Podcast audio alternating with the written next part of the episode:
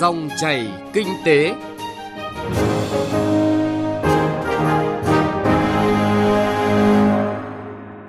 Biên tập viên Bảo Ngọc kính chào và cảm ơn quý vị và các bạn đang lắng nghe dòng chảy kinh tế. Trong 20 phút của chương trình hôm nay, thứ ba ngày 14 tháng 1 năm 2020, chúng tôi sẽ chuyển tới quý vị và các bạn những nội dung chính sau.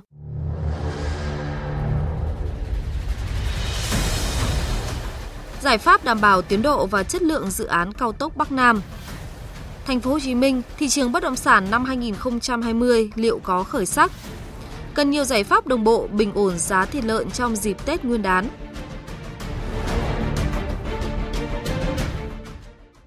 Trước tiên, chúng tôi chuyển tới quý vị những thông tin kinh tế đáng chú ý.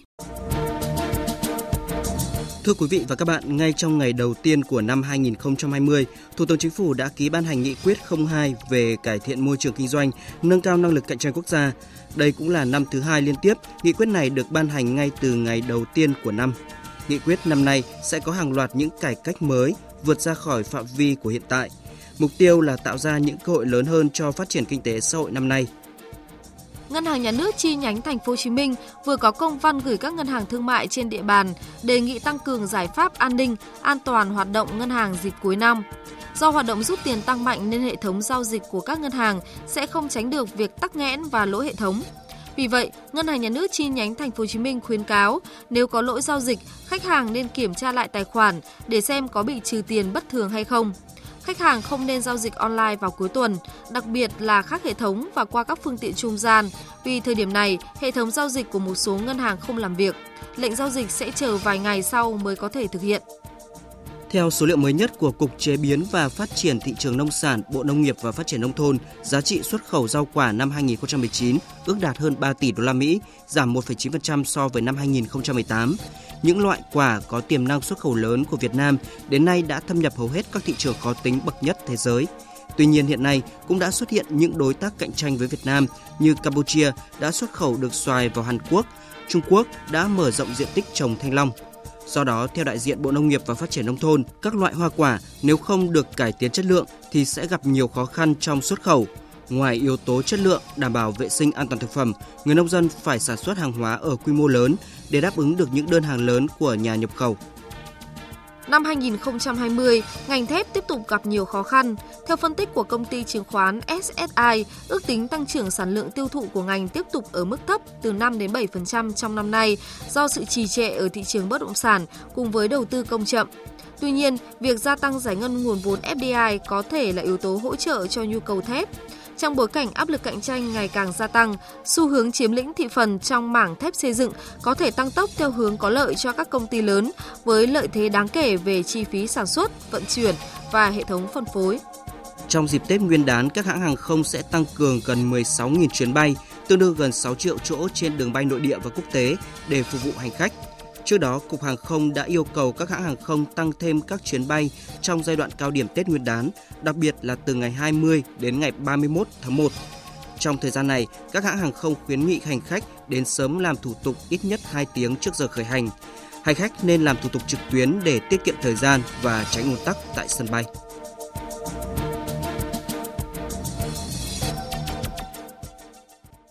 Thưa quý vị và các bạn, dự án cao tốc Bắc Nam là một trong ba dự án trọng điểm quốc gia được tập trung đầu tư trong năm 2020. Vì vậy, các cơ quan, đơn vị liên quan, nhất là ban quản lý dự án được Bộ Giao thông Vận tải giao nhiệm vụ, đang tích cực tập trung các giải pháp để lựa chọn nhà đầu tư, nhà thầu có đủ năng lực, kinh nghiệm để đầu tư xây dựng dự án đảm bảo tiến độ và chất lượng. Đây cũng chính là yêu cầu quan trọng để đảm bảo sử dụng hiệu quả nguồn vốn của nhà nước, của tư nhân trong đầu tư kết cấu hạ tầng giao thông. Phóng viên Hà Nho phỏng vấn ông Lâm Văn Hoàng, Giám đốc Ban Quản lý Dự án Đường Hồ Chí Minh, chủ đầu tư 2 trong số 11 dự án thành phần thuộc cao tốc Bắc Nam về nội dung này. Mời quý vị và các bạn cùng nghe. Thưa ông là đối với các cái dự án đầu tư thì trong đó là cái việc mà lựa chọn các nhà thầu ạ để mà tham gia dự án thì cũng rất là quan trọng và cái cách lựa chọn như thế nào để có được những cái nhà thầu đảm bảo năng lực về tài chính, về công nghệ, về thực tế thi công. Xác định đây là dự án trọng điểm quốc gia, đây là dự án đường cao tốc Chính vì vậy, chính phủ cũng như Bộ Thông tải đã chỉ đạo các chủ đầu tư, các ban quản lý chúng tôi ấy, là phải lưu ý lựa chọn được các nhà thầu có đủ năng lực và kinh nghiệm. Và rút kinh nghiệm những các cái dự án đã trước đây có những cái tồn tại nhất định thì à, căn cứ vào luật đấu thầu, các cái thông tư quy định hiện hành và thực tế giả soát cái kinh nghiệm của các cái đơn vị nhà thầu tham gia thực hiện các dự án thì chúng tôi à, Bộ Thông tải đã chỉ đạo chúng tôi đưa vào trong cái tiêu chí lựa chọn hồ sơ mời thầu để lựa chọn cái nhà thầu để đáp ứng đủ cái năng lực về kinh nghiệm, về kỹ thuật về tài chính. Trên cơ sở đó thì chúng tôi sẽ tổ chức đấu thầu rộng rãi, công khai minh bạch để lựa chọn cái nhà thầu và hy vọng là chúng tôi sẽ lựa chọn được cái thầu đủ năng lực để triển khai cái dự án này đảm bảo tiến độ và chất lượng theo yêu cầu. Thưa ông, hiện nay thì cái cơ hội như thế nào cho các nhà đầu tư trong nước ạ? Đối với nhà đầu tư trong nước ấy, thì à, lựa chọn đối với dự án PPP ấy, thì hiện nay thì chúng tôi đối với đoạn Nha Trang Cam Lâm hiện nay chúng tôi cũng đã thực hiện cái bước sơ tuyển vì đối với lựa chọn nhà đầu tư thì có hai bước bước sơ tuyển và bước đấu thầu thì hiện nay chúng tôi cũng đã, đang đánh giá cái ờ, lựa chọn các nhà đầu tư thì tôi hy vọng là đối với nhà đầu tư trong nước thì cũng rất nhiều cái đơn vị có kinh nghiệm đã làm các cái dự án, các đầu tư của các dự án BOT trước đây. Ờ, tuy nhiên về năng lực về tài chính thì cũng có hạn chế hơn so với nước ngoài. Thì ờ, như chỉ đạo của chính phủ, Bộ Thông Tải thì được cho phép, chúng tôi mời thầu cho phép được các nhà đầu tư có thể liên kết, liên doanh với nhau để tạo ra một cái đủ năng lực để có thể tham gia vào các dự án PPP của đường cao tốc này trong các xây dựng các cái tiêu chí để lựa chọn nhà đầu tư thì hiện nay thì cái tiêu chí nào mà nhà đầu tư trong nước gặp khó nhất? Theo tôi được biết là cái tiêu chí khó nhất là vẫn là cái tiêu chí về năng lực tài chính. Về cái năng lực tài chính quy mô của các nhà đầu tư trong nước này nó cũng hạn chế hơn so với các nhà đầu tư nước ngoài. Đối với dự án Cam Lộ La Sơn ý, thì uh, sử dụng nguồn vốn ngân sách thì hiện nay cái chuẩn bị bố trí nguồn vốn như thế nào để nó mang tính chất kịp thời và đồng bộ. Mục đích chung là đảm bảo tiến độ cũng như là chất lượng công trình thì chính là bài toán trong đầu tư hạ tầng giao thông Ờ, để mà đảm bảo cái tiến độ chất lượng cũng như là triển khai cái dự án nó thuận lợi thì ờ, mặt bằng là một vấn đề nhưng mà cái nguồn vốn là cái vấn đề rất là quan trọng. Ờ, theo luật đầu tư công thì và cái này thì đối với dự án cao tốc Bắc Nam ấy thì đã được về vốn ấy, thì đã được Quốc hội thông qua. Và trên cơ sở đó thì chính phủ sẽ giao vốn cho các bộ ngành triển khai đối với các dự án này thì sẽ giao, giao cho hàng năm. Cái quan trọng nhất là bây giờ là các cái thủ tục pháp lý, các cái thủ tục hồ sơ thanh toán phải kịp thời nhanh để giải ngân. Vì hiện nay tôi được biết là chính phủ cũng như là quốc hội rất là đang chỉ đạo quyết liệt các bộ ngành các cái chủ đầu tư đẩy nhanh công tác giải ngân. Vì giải ngân hiện nay là rất chậm. Chính vì vậy đối với dự án cao tốc bắc nam này ấy, thì hiện nay bộ thông tải chúng tôi đang chỉ đạo khẩn trương phải tập trung công tác giải ngân về phần giải, giải phóng mặt bằng. Thứ hai là đối với dự án đầu tư công thì cố gắng để khởi công à, cơ bản các cái gói thầu xây lắp để mà sẽ ứng cho các nhà thầu và triển khai một phần và tăng tốc vào năm 2020 và 21 này để làm sao mà các cái dự án thành phần đầu tư công được cơ bản hoàn thành theo cái ý chỉ đạo của chính phủ cũng như là bộ thông vận tải. À, theo kế hoạch mà bộ thông chỉ đạo của chúng tôi các ban quản lý thì hiện nay thì à, chúng tôi đang đôn đốc các địa phương công tác giải phóng bằng để làm sao là cố gắng quý 1 2020 chúng ta cơ bản xong cái phần giải phóng bằng. Lựa chọn nhà đầu tư ấy, đối với dự án PPP ấy, thì hiện nay là chúng tôi đang sơ tuyển để báo cáo Bộ Thông tại tải cơ quan thẩm quyền xem xét để phê duyệt. Và trên cơ sở đó thì chúng tôi sẽ chuyển sang bước là mời thầu. Và trên cơ sở theo quy định của luật đấu thầu ấy, và các cái quy định hiện hành ấy, lựa chọn được các nhà đầu tư vào trong cuối quý 1 năm 2020 đấy là theo tiến độ kế hoạch. Còn nếu như vậy thì không có gì thay đổi thì trong quý, cuối quý 1 là chúng ta cơ bản có mặt bằng và khi đó nhà đầu tư chúng ta lựa chọn được nhà đầu tư thì lúc đó khi đó chúng ta ký hợp đồng với nhà đầu tư thì các nhà đầu tư cũng đã có đủ mặt bằng để lựa chọn các nhà thầu để thực hiện cái dự án này. Vâng ạ, xin à, trân trọng cảm ơn ông. Quý vị vừa nghe cuộc phỏng vấn giữa phóng viên Hà Nho và ông Lâm Văn Hoàng, Giám đốc Ban Quản lý Dự án Đường Hồ Chí Minh, chủ đầu tư 2 trong số 11 dự án thành phần thuộc cao tốc Bắc Nam về nội dung giải pháp đảm bảo tiến độ và chất lượng dự án cao tốc Bắc Nam.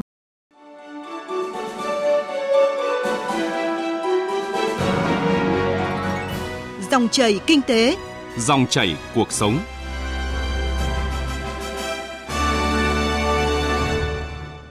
Thưa quý vị và các bạn, Hiệp hội Bất động sản Thành phố Hồ Chí Minh vừa công bố số liệu cho thấy cả năm 2019 chỉ duy nhất một dự án nhà ở tại thành phố mang tên Bác được chấp thuận chủ trương đầu tư và không có dự án nhà ở xã hội nào được triển khai. Bước sang năm 2020, liệu thị trường bất động sản tại Thành phố Hồ Chí Minh có khởi sắc? Bài viết của nhóm phóng viên Duy Phương, Hoàng Dương, thường trú Đài Tiếng nói Việt Nam tại Thành phố Hồ Chí Minh đề cập tới nội dung này. Theo Hiệp hội Bất động sản Thành phố Hồ Chí Minh, thị trường bất động sản và các doanh nghiệp bất động sản lại phải đương đầu với nhiều khó khăn thách thức rất lớn trong năm 2019. Quy mô thị trường và nguồn cung dự án, nguồn cung sản phẩm nhà ở bị sụt giảm mạnh.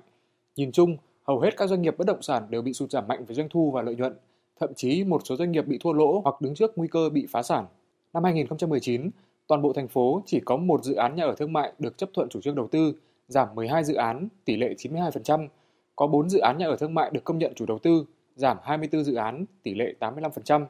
Không có dự án nhà ở xã hội mới và chỉ có 3 dự án nhà ở xã hội cũ với gần 2.300 căn hộ đã hoàn thành xây dựng.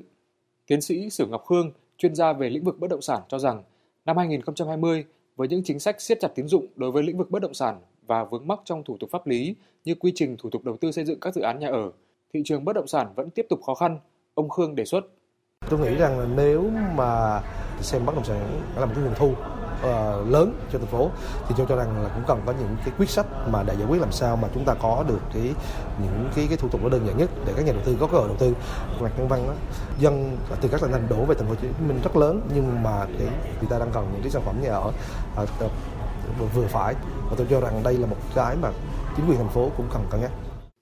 Cùng quan điểm với tiến sĩ Sử Ngọc Khương, ông Nguyễn Hoàng, Giám đốc Bộ phận Nghiên cứu và Phát triển Công ty DKRA Việt Nam nhận định nguồn cung và sức tiêu thụ bất động sản năm 2020 sẽ không có đột biến. Kể cả khi nhà nước có những thay đổi hoặc tháo gỡ cho các dự án thì cũng cần khoảng thời gian từ 1 đến 2 năm mới đưa ra được thị trường.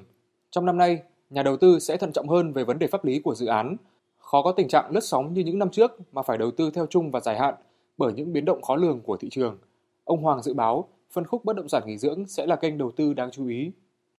Về lâu dài là trong khoảng tầm trung và dài hạn đây sẽ là một cái sự tiềm năng rất là lớn bởi vì với cái sự tăng trưởng của du lịch của Việt Nam của chúng ta trước mắt là có thể thị trường nó khó khăn do một số các cái tác động tâm lý từ cái việc là một vài các cái dự án nó bị vỡ cam kết lợi nhuận. Tuy nhiên trong cái thời gian tới với sự quản lý nhà nước và đặc biệt với những cái tính pháp lý mà được đưa ra nó rõ ràng minh bạch hơn, sự chuẩn bị của chủ đầu tư tốt hơn về lâu dài là bất động sản nghỉ dưỡng nó sẽ có những cái phát triển tích cực hơn. Khi nguồn tín dụng được siết chặt với những thị trường phi sản xuất như chứng khoán hay bất động sản thì dòng vốn từ các nhà đầu tư nước ngoài, vốn FDI được xem là một trong những phao cứu sinh, là kênh vốn được kỳ vọng trong năm 2020. Do đó, hành lang pháp lý là yếu tố then chốt cần đảm bảo nhằm tạo môi trường đầu tư lành mạnh, bền vững. Tiến sĩ Bùi Quang Tín, chuyên gia kinh tế phân tích. Yếu tố pháp lý luôn luôn là vấn đề mà nhà đầu tư quan tâm, đặc biệt là các cái kênh vốn từ nhà đầu tư nước ngoài. Họ luôn quan tâm yếu tố pháp lý để họ đánh giá, họ xem xét để họ rót tiếp tục rót vốn vào cái thị trường Việt Nam. Đi liền với đó thì rằng là người ta vẫn chờ đợi một cái hành lang pháp lý nó hoàn chỉnh tạo cái sự thuận lợi cho những cái nhà đầu tư đặc biệt là nhà đầu tư nước ngoài. Theo tiến sĩ Đinh Thế Hiển chuyên gia tài chính và bất động sản xét về vĩ mô thì năm 2020 thị trường bất động sản chưa có yếu tố để phục hồi tốt. Ông Hiển nhận định trong một thị trường đang trầm lắng chỉ những phân khúc có sự khai thác mua để sử dụng có nhu cầu thật thì mới ổn định. Còn các thị trường đầu tư lâu dài như đất nền thì khó có sự tăng trưởng do đó lời khuyên dành cho các nhà đầu tư là cần thận trọng xem xét kỹ càng trước khi quyết định bỏ tiền đầu tư. Ông Hiển dự báo phân khúc căn hộ chung cư sẽ được quan tâm nhiều hơn trong năm 2020. Chung cư và căn hộ chính là cái môi trường sống rất là tốt cho cái nhóm trẻ, nhóm những người có thu nhập trung lưu trở lên và có muốn có một cái môi trường sống là an ninh, à, có đủ những tiện ích và nó lịch sự thì căn hộ à, càng ngày nó càng được mua để vừa hoặc là để ở hoặc là để cho thuê à, rất là ổn định họ không tìm kiếm lợi nhuận cao cùng với rủi ro mà họ tìm kiếm một cái tài sản chắc chắn ổn định và có thu nhập thụ động lâu dài. Theo dự báo của Hiệp hội Bất động sản Thành phố Hồ Chí Minh, trong 6 tháng đầu năm 2020, các doanh nghiệp bất động sản vẫn có thể còn phải tiếp tục đương đầu với các khó khăn, thách thức. Tuy nhiên, nếu các cơ quan có thẩm quyền của Trung ương và Thành phố Hồ Chí Minh vào cuộc nhanh chóng, tích cực tháo gỡ khó khăn vướng mắc, có thể từ quý 3 năm 2020 trở đi, thị trường bất động sản sẽ phục hồi và tăng trưởng trở lại theo hướng minh bạch, công bằng, lành mạnh hơn trước đây. Quý vị đang nghe dòng chảy kinh tế phát sóng trên kênh thời sự VOV1 Đài Tiếng Nói Việt Nam. Tiếp theo là thời gian của chuyện thị trường.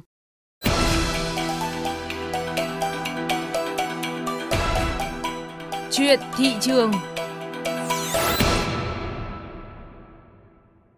quý vị và các bạn, chỉ còn hơn 10 ngày nữa là đến Tết Nguyên đán canh tí. Thời điểm này, câu chuyện về giá thịt lợn vẫn rất được nhiều người tiêu dùng quan tâm. Sau đợt lập đỉnh vào cuối năm 2019, những ngày gần đây, giá lợn hơi tại nhiều địa phương đã giảm. Tuy nhiên, nhìn lại công tác bình ổn thị trường mặt hàng thịt lợn, nhiều chuyên gia cho rằng dù tình trạng thiếu hụt nguồn cung đã được dự báo, nhưng công tác bình ổn vẫn diễn ra chậm.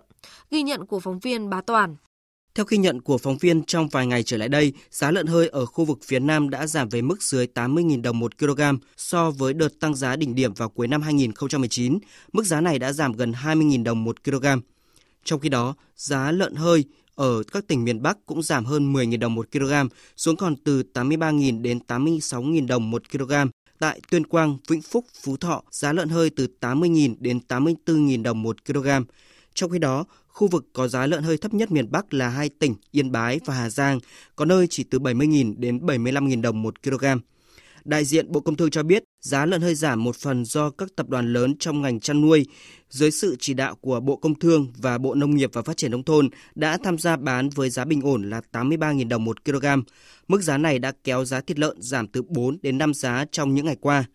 Các doanh nghiệp và các địa phương đang nỗ lực tái đàn, chăn nuôi theo phương pháp an toàn sinh học, lượng lợn hơi xuất chuồng tăng lên nên giảm áp lực nguồn cung. Tuy nhiên, cũng có một số ý kiến cho rằng giá thịt lợn có thể tiếp tục tăng vào thời điểm cận Tết Nguyên đán. Do vậy, cân đối cung cầu mặt hàng này phải đặc biệt quan tâm. Ông Vũ Vinh Phú, chuyên gia thương mại cho rằng trong những tháng cuối năm 2019, giá thịt lợn diễn biến tăng, nhiều địa phương trong cả nước đã thực hiện công tác bình ổn giá. Tuy nhiên, những giải pháp triển khai dường như chưa thực sự hiệu quả. Qua thực tế công tác bình ổn giá thịt lợn, cần phải rút ra những bài học trong công tác này nhằm giải quyết tốt những biến động về giá thịt lợn và giá những mặt hàng thiết yếu trong thời gian tới. Ông Vũ Vinh Phú nhìn nhận. Tôi lưu ý giá thịt lợn nó làm cho CPI tăng rất mạnh, nhất là những tháng cuối năm. Điều này cho chúng ta thấy rằng là không thể chủ quan với giá cả, nhất là những hàng thực phẩm thiết yếu cho nhân dân. Đòi hỏi phải tổ chức sản xuất đảm bảo cái nguồn cung đầy đủ, đồng thời là gắn kết với hệ thống phân phối một cách chặt chẽ, giảm bớt những khâu trung gian. Tôi theo dõi thị trường ờ, một hai tháng nay về thịt lợn thì thấy này, bài học rút ra là bài học về nguồn cung, về hệ thống phân phối. Chúng ta giảm bớt những thiệt hại về dịch bệnh, chứ vừa rồi là xáo trộn cả vấn đề giá cả thị trường tăng giá cái thứ hai phải tổ chức hệ thống phân phối thành các cái chuỗi chúng ta phải kiểm soát được thị trường kể cả nguồn cung và hệ thống phân phối Tiến sĩ Ngô Chí Long, chuyên gia kinh tế cho rằng dịch tả lợn châu Phi bắt đầu xuất hiện từ đầu năm 2019, từ đó đến giữa năm giá lợn hơi giảm xuống. Trước tình hình dịch lây lan và giá biến động theo chiều hướng không tốt, nhiều chủ trang trại đã không tái đàn. Chính vì thế, tình trạng thiếu hụt nguồn cung đã được dự báo. Tiến sĩ Ngô Chí Long đặt câu hỏi tại sao đã dự báo được từ trước mà vẫn để xảy ra tình trạng giá thịt lợn tăng cao. Khi dịch tả châu Phi xảy ra thì chúng ta tiêu hủy rất nhiều và cho vậy cái nguồn cung giảm cho nên từ tháng 6 đến tháng 12 chúng ta thấy là giá cả thì biến động rất là mạnh đặc biệt tháng 12 thế thì mặc dầu đã nhìn nhận vấn đề này thế thì tại sao không điều tiết như thế nào điều hành như thế nào để cho đảm bảo cân đối cung cầu hàng hóa? Thế thì trước cái tình trạng như vậy thì ta thấy là phải trang cái sự điều hành có một vấn đề. Thưa quý vị và các bạn, Tết Nguyên đán đang cận kề, nhu cầu tiêu dùng của người dân vẫn tăng mạnh. Thực tế này đòi hỏi các cơ quan quản lý nhà nước cần phải khẩn trương, quyết liệt hơn nữa trong việc bình ổn thị trường. Cần có giải pháp kịp thời để đảm bảo nguồn cung, đáp ứng đủ nhu cầu của người dân trong dịp Tết Nguyên đán canh tí. Tới đây, thời lượng của dòng chảy kinh tế cũng đã hết. Chương trình do biên tập viên Bá Toàn và nhóm phóng viên kinh tế thực hiện. Cảm ơn quý vị đã quan tâm theo dõi. Biên tập viên Bảo Ngọc xin chào và hẹn gặp lại quý vị thính giả.